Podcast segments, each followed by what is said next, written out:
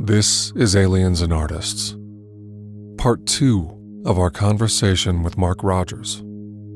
I'm your host, Stuart Davis. Mark, let me ask you about the stories that are in your works. When you begin a work, do you know the story that will be in these paintings before you begin? Or are you caught off guard on occasion? How much of the narrative is formed at the onset? How much of it is spontaneously emerging while you're creating? I would say that, um, well, everything I do, I work it out in a sketchbook first. So um, I don't do very much spontaneous stuff in the actual, like when I'm sitting down and painting. Mm-hmm. Um, most, mostly all the all the uh, narrative stuff kind of happens um, on in the sketchbook. But usually, I know what I'm going to be working on before I even start sketching. And I'll maybe come up with an idea, maybe like 75% of the way, or I'll have like a gigantic big story that I'm working on, and I'm trying to come up with just like a scene from that bigger story. Um, and usually, when I'm trying to cre- create like the bigger story, um, lately, I guess over the past couple years, I've been using, um, like I was saying earlier, I use tarot to come up with um, with that by just creating a doing a short story spread. Uh-huh. So, um, like, kind of as a prompt. So, so that'll be kind of my starting point, and then I'll, um, and then I kind of move on from there. I guess you know things like when I when I draw my little thumbnails and I draw like the magic squares, what I call it, I can kind of feel myself go into the square a little bit, and that's kind of when you get into the, the Gnostic state idea. I'll already have quite a bit of ammunition creative, creatively going into it, but new ideas definitely emerge while I'm while I'm coming up with the uh, thumbnails for the paintings. You mentioned Gnosticism. We've already touched on the animating presence of the Western Hermetic traditions, which figure in your work. I want to ask you about Remedios Varo and Leonora Carrington, two of my favorite painters, but also their work is so infused with an adjacent sense of these mystery schools, as in your work. These old features of the occult neighborhood, let's say. Are those two painters known to you, and did they factor at all in your discovery of your own voice? Do they mean anything to you in that regard? I love both of their work, but as far as um, it was kind of an after after effect, actually. Like I would, I was kind of doing my stuff, and people would usually through Instagram or just friends or whatever would be like, "Hey, check this out. This work reminds me of your work. I bet you would like it. So that's how I was turned on to both of those painters. Mm. Yeah, and I feel like a kinship. I'm looking at a Leonora Carrington book across the across the room from me yeah. now. So I mean, I'm I like both of their work quite a bit. I feel like I would, if I had lived in the same time period, I would want to be friends with them. Yeah, me too. It's fascinating because the kinship is readily perceptible, but your work is quite distinct. One amazing thing about your work is that there's really no confusing it, no conflating it with someone else's catalog. That must feel quite wonderful. Not that there's a sense of competition or anything, but you've found this unique frequency and it's functioning so well. To what degree do you allow yourself to celebrate that fact or luxuriate in it once in a while. You know, that you've carved out a truly distinct station. Or is that not your nature? I don't really think about it's not really in my nature. My nature is like, okay, what am I going to work on next? What am I doing today? What's uh okay, I'm looking at a painting right now across the way and I'm like, hmm, I need to work on this and this and this and this. That, That's more of my nature. Exactly. Keep working, keep going. It's all about the process. I'm really addicted to the process. I don't really like my end goal when I'm um, finished with a painting is to get it out of my apartment and to yeah. um, start the next one. Makes complete sense. I don't even know to what degree this is knowable, but do you feel that experiencers of contact, sightings, abductions, the entire umbrella of the paranormal, do you feel that those experiencers constitute a larger proportion of your buyers, controlled and contrasted against a typical section of the population, let's say? Yeah, I think so. Well, yeah, definitely. I mean, I don't know very many other artists who are like, who have people share their um, contact stories with them on a regular basis. Right. Even though, even though my paintings are kind of um, not really of the real realm, I do get a lot of that, and I mean, sometimes well, often people will tell me that um, that maybe I'm channeling these ideas, and that maybe I have had like real real uh, contact with aliens, but maybe I don't even know it. Mm. And who knows? Maybe they're right. I mean, I I can think back to times when I was a kid where maybe I did have contact with aliens, but I have a really crazy imagination, so uh, I can't really tell you if that was real or not. What might have been one instance as a child when you feel that possibility was present? Well, I mean, I watched so much, so much X Files that, you know, and like I saw all the sightings, like that TV show. Mm-hmm. Um, just weird stuff where like I'd have a dream, but was that really a dream? Or like, you know, I would see like a an alien in my room, but I would be like, mm, that probably didn't happen. You know, stuff like that. There was one where where I was a kid. I, I had um kind of like some weird feelings where like I would like open up my this also maybe ties to the astral projection thing too um, where there were a couple times where I would wake up when I was a little kid and feel like, like my face was like mere inches from the ceiling, and then feel myself kind of drop back into my body.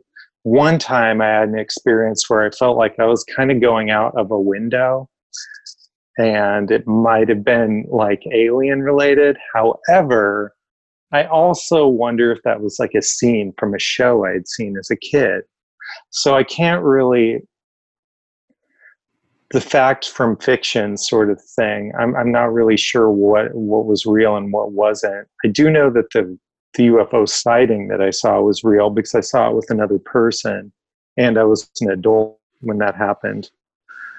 Um, some of the ghosts that I saw when I was a kid, they're they're sort of the same. Um, I had one one ghost I saw when I was a teenager that felt really real. Um, Can you share that experience with us? Yeah. Um, yeah, I was driving over a bridge and I was dri- it was it, it was a street um, in Durham, Oregon, and I went to went to high school on Durham Road, and I was just driving home from high school. I was driving my parents' minivan. This part of the street was really at a really um, uh, like kind of a slow speed limit. So I think I was only driving about 20 miles an hour, and I was driving over a bridge. And to my right, I see um, just a person in white. Um, just kind of hovering like it's kind of like the stereotypical woman in white ghost i mean 100% pretty much i just saw like this white being or i mean now that we're talking about aliens i'm like oh man maybe that was like more of an alien thing now but i saw this person i would describe it as a woman like in white and they were like at the same level as me, even though I was driving over water. So this person was standing um, maybe 10 feet in the air. But it was as if but it was as if um, maybe that water wasn't there, like in a like a few hundred years ago. Like maybe there wasn't like a creek there, Oh, um, but it was like a bridge over a creek, and the person was standing on the same level as the bridge that I was on. So I, I looked and I was like, why is there a person over there? Oh, wait, what? And then I just kind of cruised by, um, and it was at night, and I could see the person clearly. And what was their appearance? Um, it looked like a person in just like a white dress or like a white. Now that I, now that we're talking about aliens, I'm starting to rethink this story slightly, but it could have been like a white robe, you know, but but just like kind of a dress, like a gown. And I had the distinct impression that it was a woman. So yeah, I had a woman in white experience, I suppose. Were facial features evident? Not really. Kind of kind of far away from the car, maybe Hmm. I mean, I would say that like I could see like eyes and hair, like like maybe dark hair and like some dark eyes, but mainly a glowing um, thing. You know, maybe somebody could interpret that all different kinds of ways. You know. So we have, as a cursory overview of your life, it includes astral projection, spontaneous and cultivated occult practices, amorphous recollections of entities in the room, an event where you perhaps were floated through a window in one state or another, dream events, ghost sightings, a waking shared sighting of the orange anomalous plasma flame ovoid object. Have you considered hypnosis as a means to investigate any of these events in more detail? Um, no, I've never actually considered that. I don't know why. I just don't. Um, I don't know. I've never really considered that as an option.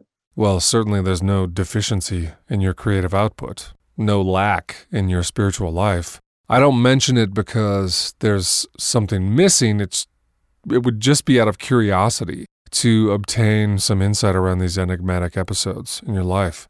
As we age, the maturity of our life experience sometimes brings a new magnetism around formative events in our childhood, and we think, huh, I, I might circle back and take a second look at that, so to speak. And that's why I was curious about hypnosis. But you would not consider that, or perhaps you have and you've ruled it out as a viable option? Um, maybe would not. I don't know. Um, I'm not sure why either. I just don't really.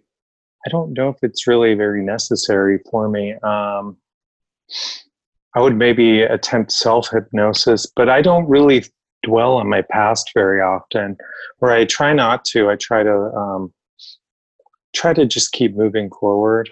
Let me ask I, I think it was a joke. I wasn't sure, but you had made reference in a post to wanting to get the implant in your frontal cortex removed. Was that a joke? yeah, I joke. Yeah. I joke around a lot. I like it. That's funny. So I have to ask you, where does your irrational fear of bees originate from? my mom my mom's super um super allergic but she has like these um crazy reactions. And it happens all the time not just with bees and i'm going to do it right now. So she'll just remember something. She'll be like and she makes like that noise and it's fucking startling. She'll, she'll, she'll just she'll just do that and be like oh i just remembered something. I need to call my friend Sue tomorrow. And you'll be like, what? Oh my God, I thought something was on fire or like somebody ran up behind me with a gun. Oh boy. But she'll um, do that when um, when she sees a bee. So it started when I was a little kid, and she'll just see it and just be like, and then uh, and then it, I'll like get super freaked out. My uh, my niece, who spends a lot of time with my mom, also has a horrible fear of bees now because of it. oh boy. But bees also have those scary alien eyes, you know. So, you know, those stares, they kind of look like an alien gray. They're pretty scary looking. Um, I've been stung like at least 20 times too. So I'm oh, not really man. afraid of being stung by a bee. Um, yeah, I'm not really, I'm more creeped out by the way they look. I think it comes from my mom though, but, but yeah, just the, the, the shiny exoskeleton and the noise they make and the erratic way they fly. Mm-hmm. Yeah, that's why I have an irrational fear of bees. I'm not afraid of being stung.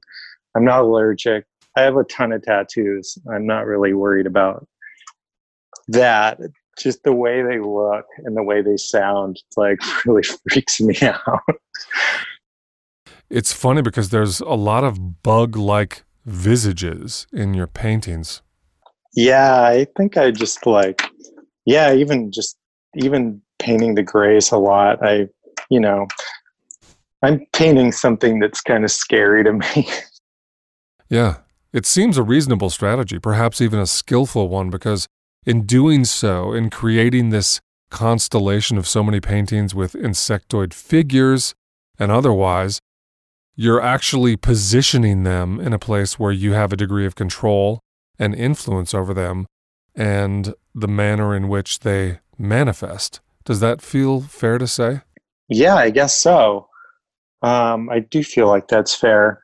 I feel like I feel sorry for the characters in my paintings, though, like the human characters, because they don't really have that control. I feel bad for creating them and subjecting them to these terrors, but they do discover themselves in some rough spots with some degree of frequency. Wouldn't want to be in one of my paintings. That's funny. I wouldn't either. But I feel like I have been. I have to say, I feel like I have been a character in your paintings. The first of your paintings I ever saw was the mantis one. I apologize. I've forgotten the name. What was the title again? Um, so I painted them a couple times. Was it the one with uh, with kind of that looked like the magician tarot? Yes. Yes. Yeah, that one's called the Tools. Yes kind of related to like um, like Wicca or like um, one of those other uh, you know ceremonial magic where um, where there are like a lot of tools or magical weapons or objects that are used in ritual. And it was yeah it was the mantis was kind of initiating yes. um, that character the the human character into into the art or craft or whatever. And the, the, the character was like what the fuck? Well i want to tell you that painting is the most accurate rendering of what the felt world experience was for me in my initiation with the actual eight foot mantis entity. When i heard when i heard that story i was like oh yeah that painting i painted. I was totally thinking about that. That's precisely it. Yeah, and I was thinking about how that care that that mantis creature was in the painting. When I was painting it, I was actively thinking of it in the same way that your experience was happening. Like it was a helpful being. Like it wasn't actually like scary like the grays. It was like a when I saw that painting, I felt as though you had depicted my first person experience. It's all it's almost as though our becoming acquainted is out of sequence when I saw that painting, that seemed to be the after effect of you knowing the essential quality of this experience, mantis contact. Of course, we were never acquainted until this very moment. You're simply tapping into something that is phenomenologically constituent to the human non human dynamic. I felt a great confirmation in seeing your work because it so fully renders the felt world experience of these contact events. The high strangeness is so alive and well in your paintings and portrayed with such authenticity. That's part of what is paradoxically relaxing in these works, consoling, I suppose. Because one of the tensions we feel as human beings and as artists in particular, is when there is a deeply felt meaning which has yet to be signified through art or creative expression. That creates dissonance. We need the correspondence in which the outside signifies what is transpiring on the inside, and vice versa. That's a long way of saying that when I saw your paintings, that's what I experienced correspondence, the authentic outward rendering of inward content. I'm guessing that a lot of people have reached out to you saying that the feeling in these paintings is the same feeling that obtains in many of these experiences. Yeah, actually like on on one hand I can be like, "Oh, that's so funny because you know, I don't I haven't experienced what you're talking about." But then on another on another note, like maybe you know, when I am uh, coming up with some of these ideas, I mean, there I could actually be channeling like a shared experience that um, people are having. So I do get that a lot. Like I ha- have, like not too long ago, there was a person who was like, "Yeah, I actually have, um, I have like this being that looks exactly like this, this one that you painted recently, except it's wearing a hat that kind of looks like a Pope hat. But I see that being like all the time in my head. I'm just like, oh, weird. Um, I didn't have anything to do with it. But maybe, you know, yeah, I guess I do believe in the shared consciousness. So, yeah. So this will feel a tiny bit out of left field for our listeners, but only momentarily. I want to ask you about Bram and what warging is. Uh, was this from the creative introvert? Yeah, I had heard it mentioned in that conversation. Yeah, yeah. I was talking to Kat. She, um, it was just like a meditation sort of um, idea that I do sometimes. Um, you watched Game of Thrones, right? Oh yeah. Yeah, yeah. So um, I really like um, some ideas that are present in chaos magic.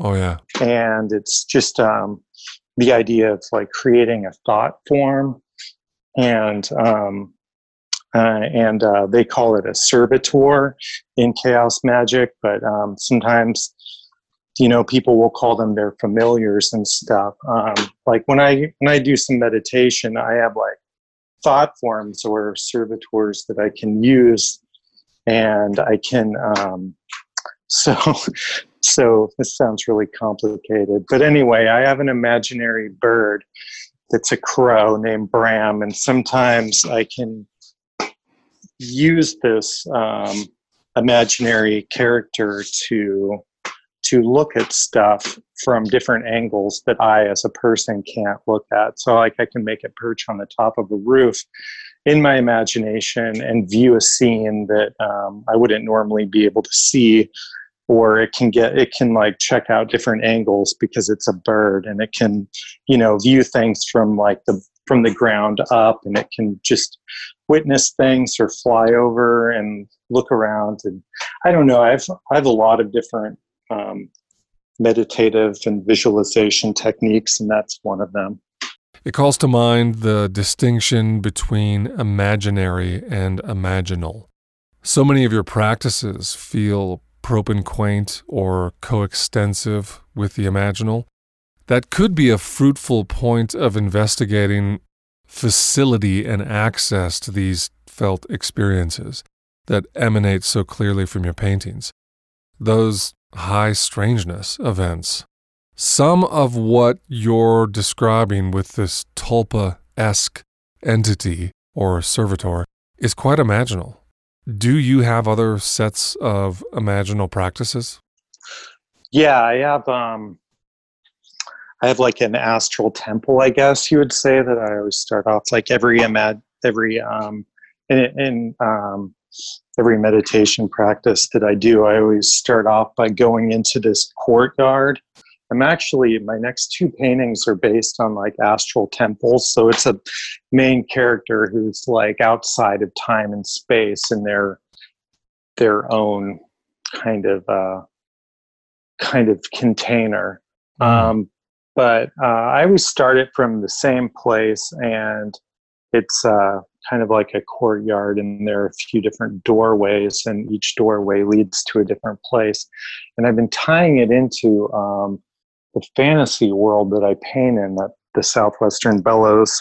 So each of the doorways goes to a different location within this realm.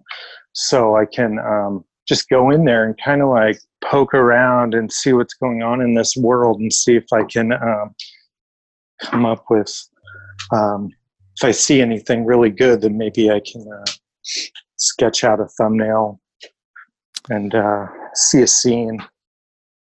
This calls to mind the memory castles of. Oh yeah, I love that.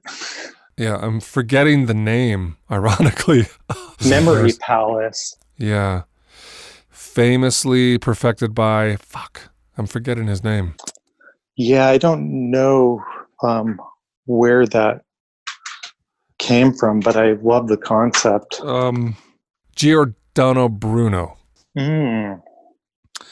Yeah, Giordano Bruno.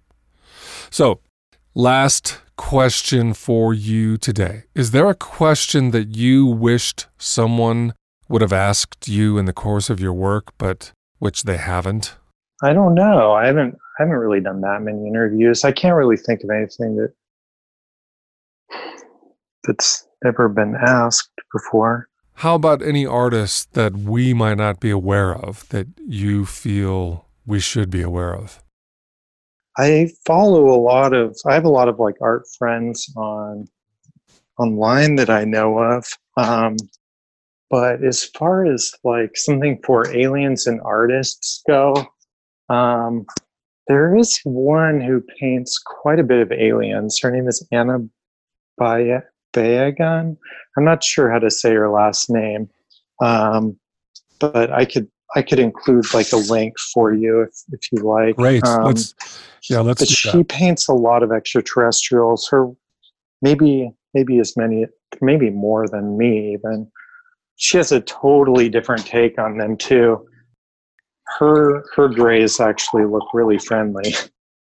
We will put a link to Anna's work in the show notes. Is there anything you have coming up that you want us to put on our calendar? Right now, I'm working on, um, especially with uh, COVID, you can't really have art shows. And I decided to stop working with galleries um, last year just because I kind of like to handle everything myself. Mm-hmm. So, without um, having cohesive bodies of work, um, like in a gallery, I've decided to come up with something that's more more of a cohesive body of work that I can give to folks. Um, I'm going to come up with a, a sort of a zine, I suppose. It's sort of like a collection of six paintings, and they're all strung together with one narrative. And you mentioned the word um, you mentioned something like out of sequence yeah earlier and mm-hmm. that, and that really like kind of describes me and how I come up with stories. I'm slightly dyslexic, so when I um, come up with stories and narratives, I always have a hard time just telling something in a straight linear pattern. I'm going to attempt to do that in this body of work, but it might not be perfect, and some some of the paintings might stand alone. But I guess that's what I'm working on right now, and I would share with people as I'm going to be coming up with a coming out with a little story about um, a sorceress and her apprentice and their experiences with um, with extraterrestrials. So yeah, lots of magic. For more information on Mark Rogers, check the show notes.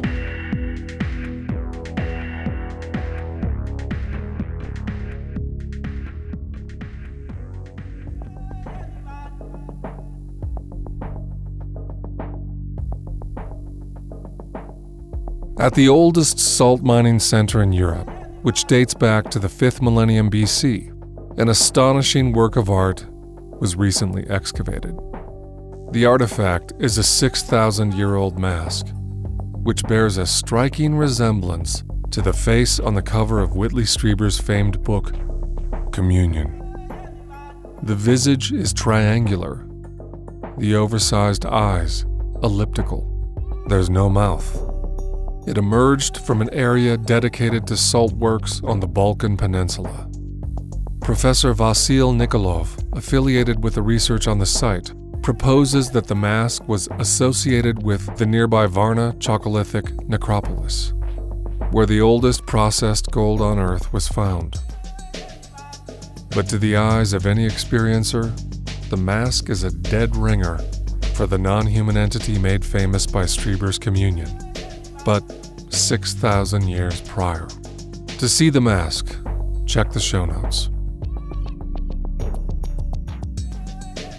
Aliens and Artists is brought to you by The Liminal Muse, offering one on one work with me, Stuart Davis. Sessions focus on creativity, spirituality, and non ordinary experiences. Go to theliminalmuse.com to book a session or check the show notes. Why would you become a patron? It's not for you. This Patreon it's just thrills and pills and daffodil hills. It's one big, very important person VIP experience. Exclusive, rarefied, glorious privileges. Everyone on Patreon is having unprotected sex and cranking jackpot after jackpot of ever loving, luscious, luxurious goodnesses. So stay the fuck away, okay, baby? Is no for you. Patri fucking on.